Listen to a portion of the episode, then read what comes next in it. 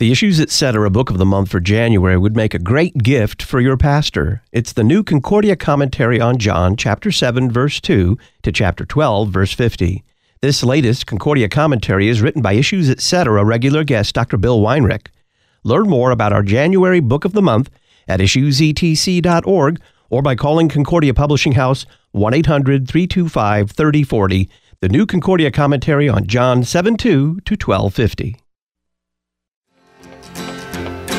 Now pay close attention, little children. It's somebody you ought to know. Yeah, it's all about a man that walked on earth nearly 2,000 years ago. It starts with a uh, simple question What must I do to inherit eternal life? The question is posed to Jesus. It's a test, by the way. And Jesus, well, he is God. You don't put God to the test, but he seems to accommodate this lawyer in answering his question with a question of his own. And then we get the parable of the Good Samaritan right there in Luke chapter 10. Welcome back to Issues Etc. I'm Todd Wilken. It's time to teach a Sunday school lesson on the parable of the Good Samaritan. Pastor Tom Baker joins us, host of a radio show called Law and Gospel. For almost 30 years, he met monthly to prepare his Sunday school teachers for the classroom. Tom, welcome back. Uh, thank you. When it says that this lawyer stood up to test Jesus, what does that mean? The Bible interprets the Bible. And while Luke 10 is the only place that deals with the story of the Good Samaritan, the question of the lawyer is also found in Matthew 22 and Mark 12. Let me read you part of Matthew 22. When the Pharisees heard that Jesus had silenced the Sadducees, they gathered together, and one of them, a lawyer, asked him a question to test him. And that's the same word that's used in Luke 10. Just then stood up a lawyer to test Jesus. Now, the lawyers were probably given this assignment by the Pharisees because Jesus was just too smart for them when they asked him questions. So they thought, well, maybe an attorney can get to him. And he was testing Jesus, assuming that he would give answers in contradiction to Judaism. And, that way that they could therefore bring charges against him. So that's behind the idea of testing Jesus they were trying to put him in a position where what he was going to say would be contrary to what they believed about God. What should we make of that lawyer's question, Teacher, what shall I do to inherit eternal life? Once more, Scripture interprets Scripture. The identical question that we find in Luke 10 is also found in Mark 10, when a rich man asked Jesus, what shall I do to inherit eternal life?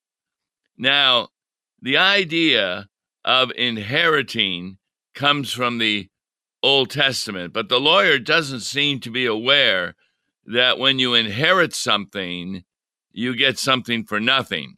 It's not something you earn or something that you can claim because of what you did.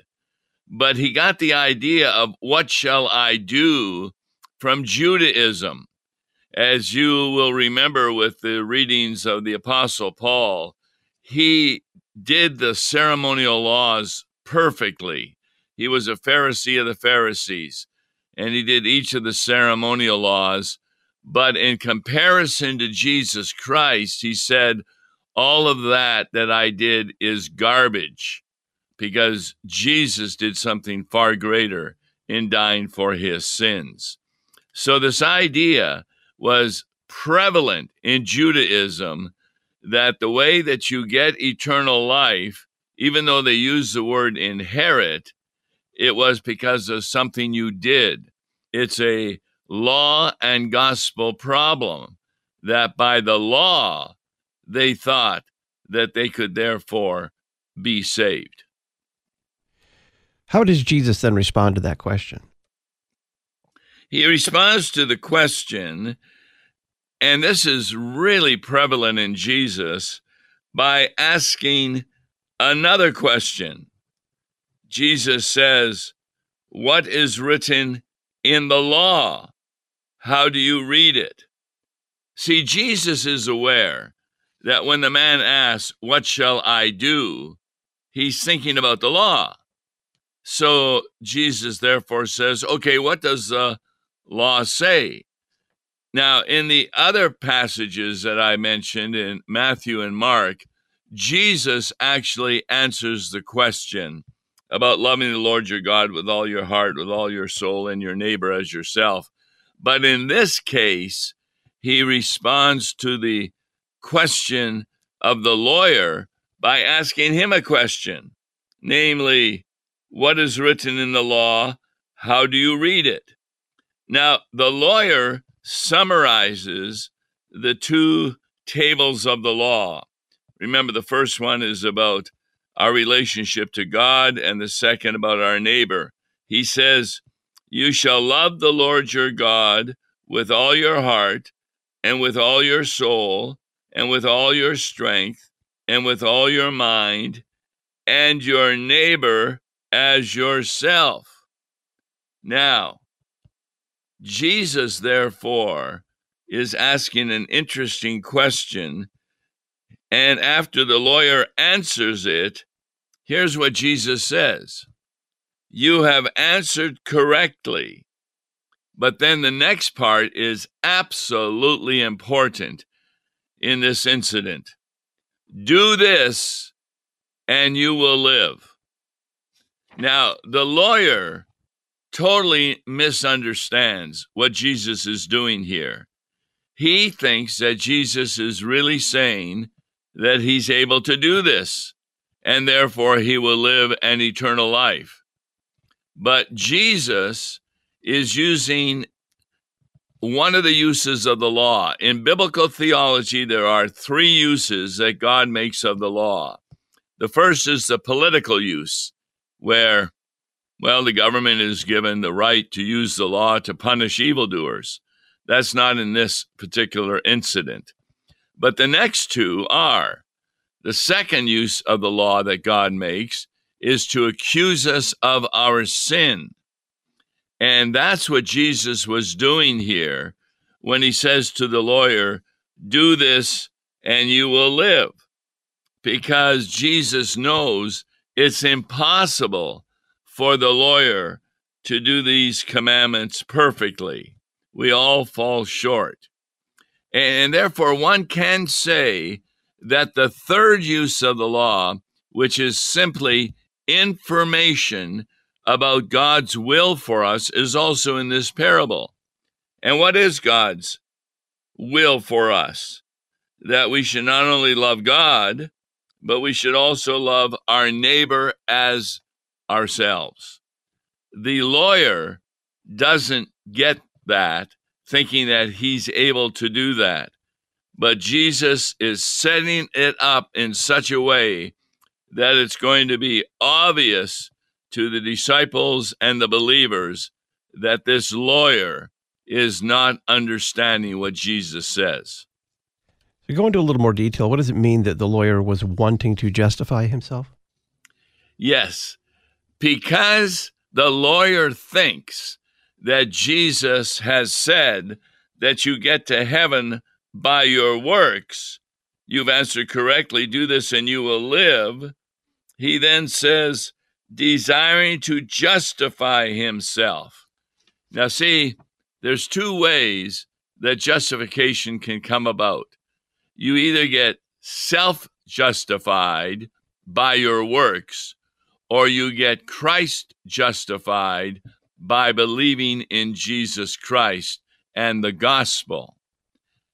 Therefore, the lawyer is thinking, well, I've got Jesus right where I want him. Because when I ask this question about justifying myself, I do follow these commandments because my neighbor is, of course, a fellow Jew and I take good care of fellow Jews who are part of Judaism, taking care of the widows, the poor, etc. And the lawyers, as well as uh, various Pharisees, were well known for that. So he says, Who is my neighbor? thinking Jesus is going to say, Well, that would be your fellow Jew. But boy, does he get a surprise.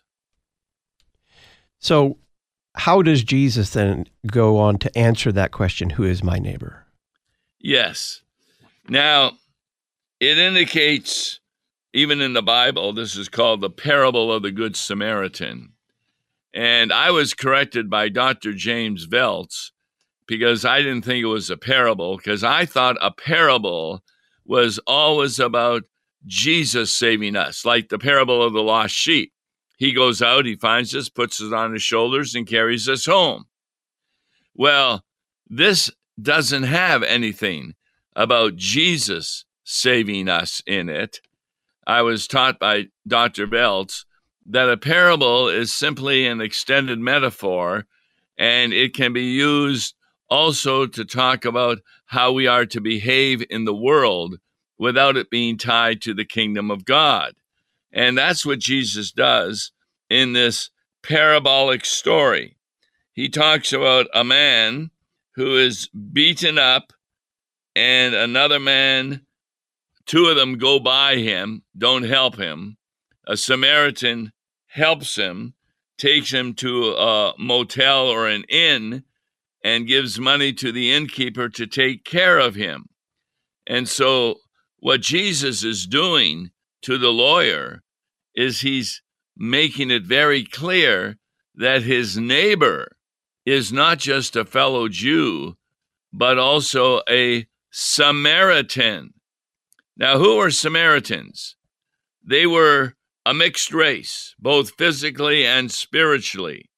Their ancestors had been the few Jews who remained behind in Babylon when most of the Jews left the exile and returned to Jerusalem. Now, those who remained behind married Gentiles that had been imported by the Babylonians into Canaan.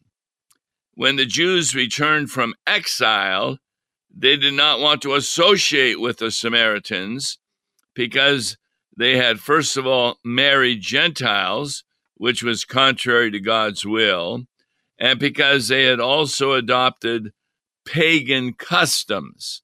So Samaritans were really looked down upon by most Jews at the time of Jesus. And so for Jesus to talk about a story where a Samaritan helps a wounded Jew, that's really amazing. Particularly when in the story that Jesus gives, a priest and a Levite go by and they pass by on the other side of this wounded man. And the reason they do that is because of their ceremonial laws that are not in the Bible. Namely, you cannot touch a dead person and then go to the temple. You have to go through a series of cleanliness rites before you're allowed back into the temple. So this priest and Levite, rather than stop and help this wounded man who may have appeared to have been dead, they would pass by him in order that they may be clean in their own minds to be able to worship in the temple. But this Samaritan stops, binds him up, takes him to an inn, and even gives money to the innkeeper and says, If you need more, I will repay you when I come back. That's the story that Jesus tells. Pastor Tom Baker is our guest. We're teaching a Sunday school lesson on the parable of the Good Samaritan. Why then, in the parable, do the priest and the Levite pass by on the other side? We'll go into a little more detail on that next.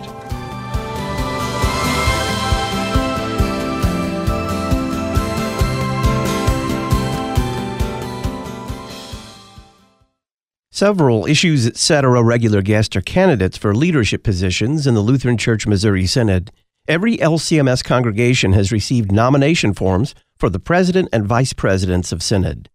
Please encourage your pastor and congregational leaders to fill out and return these nomination forms before February 28th of 2023. Learn more at issuesetc.org slash 2023 nominations. issuesetc.org slash 2023 nominations. I'm Chaplain Sean Daenzer, Director of Worship for the Lutheran Church Missouri Synod. Congregations work hard to keep the Word of Christ dwelling richly in His disciples now and into eternal life. We work to help and support that effort. Learn more at lcms.org/worship. You'll find resources on the church year, Bible studies on the hymns of the day, audio helps for learning to sing our services, and look for worship planning resources to find the latest from LCMS worship. That's lcms.org/worship. May the word of Christ dwell richly in you. Did you know that Luther Academy has been providing continuing education for confessional Lutheran pastors and laypeople worldwide for more than 20 years? Luther Academy publishes Logia, the Confessional Lutheran Dogmatic series, and Luther Digest. Find out more about Luther Academy and sign up to receive their free email newsletter at lutheracademy.com. lutheracademy.com and like them on Facebook. facebook.com slash lutheracademy. Is your child struggling at school? Are you thinking about homeschooling? Would you like help knowing what to teach and how to teach it? The Simply Classical curriculum from Memoria Press provides an enriching, step by step classical Christian education for students who have autism, learning or behavioral difficulties, ADHD, and more. You'll find everything you need, including daily lesson plans to guide your way. Learn more at simplyclassical.com. Use LPR23 to save on your order. Simplyclassical.com. Grace, faith, scripture, and Christ alone. You're listening to Issues, etc. Our school is committed to authentic Lutheranism, the entire Book of Concord, and indeed to authentic Lutheranism as it has continued to be confessed and practiced through the centuries, right up into our own time. Dr. Cameron MacKenzie, chairman of the Department of Historical Theology at Concordia Theological Seminary in Fort Wayne, Indiana. We're committed then to biblical, confessional Christianity and Lutheranism and applying it to the world of today in as effective a way as we can. You can find out more about studying for the pastoral ministry at Concordia Theological Seminary, Fort Wayne, Indiana, at ctsfw.edu, ctsfw.edu, or call 1 800 481 2155. Concordia Theological Seminary, Fort Wayne, Indiana.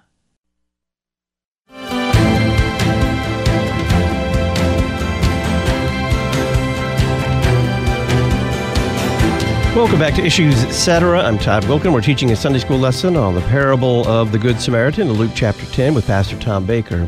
Here's what Issues Etc. regular guest Dr. John Kleinig had to say about the Issues Etc. book of the month for January. It's a commentary on John 7, verse 2 through 12, verse 50 by William Weinrich. In his masterly commentary, Weinrich astonishes the reader with the range and depth of his scholarship. It reaches back to the whole Old Testament as God's prophetic word across the New Testament in its testimony to the crucified Lord Jesus and forward to the doctrinal reception of John's gospel by the church. You can find out more about this John commentary by going to our website, issuesetc.org, or call Concordia Publishing House and ask about the Issues Etc. book of the month for January, 1 800 325 3040. 1 800 325 3040. Tom, go into a little more detail why in this parable the priest and the Levite just pass by on the other side? Because of the ceremonial laws that they would be unclean if they helped a wounded man who appeared almost to be dead and would not be able to worship in the temple without going through a whole set of cleanliness rites. Why does Jesus ask which of these three do you think was neighbor to him who fell among the thieves? Once more, Jesus teaches by questions. He has set up this lawyer who therefore realizes that the person that really ought to be the hero is the Samaritan. And so when Jesus asks him the question, which of these three do you think proved to be a neighbor to the man who fell among the robbers? The lawyer can't even use the word Samaritan. He instead says, the one who showed him mercy. And that is the point that Jesus is making. He has now made it very clear what the second use of the law is to accuse us of not abiding by God's will. He has gotten the lawyer to admit that the person who was truly the neighbor was not the priest or the Levite, but rather the one who showed this wounded Jew mercy. And that would have been hard for him to say in his thinking, but it is what the law can do. And that's how Jesus gets the lawyer all the way around. He's really not answering the question, namely, what does the law say? He really is answering the question of verse 25. The lawyer says, What shall I do to inherit eternal life? And now he learns that if he wants to do something, he has to treat the Samaritan as a neighbor, which he cannot do at this point under Judaism. He says, Go and do likewise. Does that answer the lawyer's first question, really? It really does. This is really an important statement. After the lawyer admits that the true neighbor is the Samaritan, then Jesus says, You go and do likewise. That is a commandment which none of us can do. So many people think when they hear the Good Samaritan, and you'll hear this in movies and all, somebody helps somebody else out. Oh, that means they're a Good Samaritan. No, no. There, there's no Jesus in this story. Although some people want to say that the Samaritan represents Jesus, or even the donkey upon which the wounded man was taken to the end represents Jesus. But the fact of the matter is, this is a law teaching showing that you want to get to heaven by your works. Guess what? You can't do it because the gospel tells you Jesus saves you, not the law. So Jesus uses the law to put the lawyer in a position where he is accused of not following the will of God. We don't know what happens to this lawyer. Perhaps he comes to faith, but we do know that when the Pharisees ask this question in Matthew and Mark, they're asking Jesus to test him, to try and prove that he isn't of Judaism, which he is not because he doesn't believe that a man can be saved by his works. So we understand this story of the Good Samaritan to be one where Jesus uses the law by means of a series of questions to even get the lawyer to admit that the one who truly showed mercy was a Samaritan whom he doesn't like at all. And that is the purpose of the law to show our sin, SOS, in contrast to the gospel that shows our Savior, SOS. And Jesus alone is our Savior. Finally, what's the long gospel of this lesson? The law is clear that even among Lutherans, I've met older people who are on their deathbed and they're afraid they're not going to heaven because they're asking the same question the lawyer asks namely, what do I have to do to inherit eternal life? And then when they say that, I'll ask them, well, what does anyone do to inherit anything? No, it's a gift. You may have a relationship, but I like telling the story of a very rich man who would eat breakfast at a restaurant every morning, and he had the same waitress. She was so good at being a waitress that in his will, when he died, he left her a $100,000. That was a pure gift. She was simply doing what she was to be doing. And that's the difference between law and gospel. We can obey the law, but only after we have received the gift of the Holy Spirit and are moved and motivated by the Spirit to do good works out of love for Jesus Christ. The same good works can be done by unbelievers outwardly, but they are not good works because their motivation is always selfish. So the law and gospel of the Good Samaritan is this is God's will, and the lawyer falls short of it, but Jesus manages to get him to admit that it is the will of God, and therefore go and do likewise. And that's the command for sanctification, not in order to get justified, because you're justified by the Holy Spirit when He gives you faith, either in baptism or by hearing the Word of God. And you are not justified by doing good works, because there are no good works that can balance out your sins. Pastor Tom Baker hosts a radio show called Law and Gospel. For almost 30 years, he met monthly to prepare his Sunday school teachers for the classroom. Tom, thank you. Thank you. In hour two of Issues Etc., we'll be looking forward to Sunday morning according to the one year lectionary. We're going to be talking about the baptism of Jesus with Pastor Peter Bender of the Concordia Catechetical Academy. To kick things off, how is Jesus' baptism different from ours?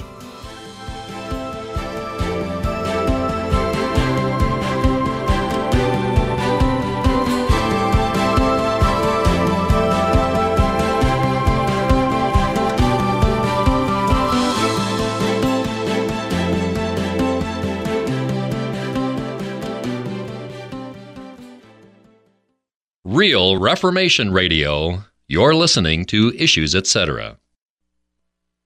You're invited to a special life service Sunday afternoon at 3 on January 22nd at St. Paul Lutheran Church in Columbia, Illinois. Pastor Michael Salemink, Executive Director of Lutherans for Life, will be the guest preacher. What does Jesus have to do with life issues? Find out at a life service Sunday afternoon at 3, January 22nd at St. Paul Lutheran Church in Columbia, Illinois. Learn more at sidadvocatesforlife.com.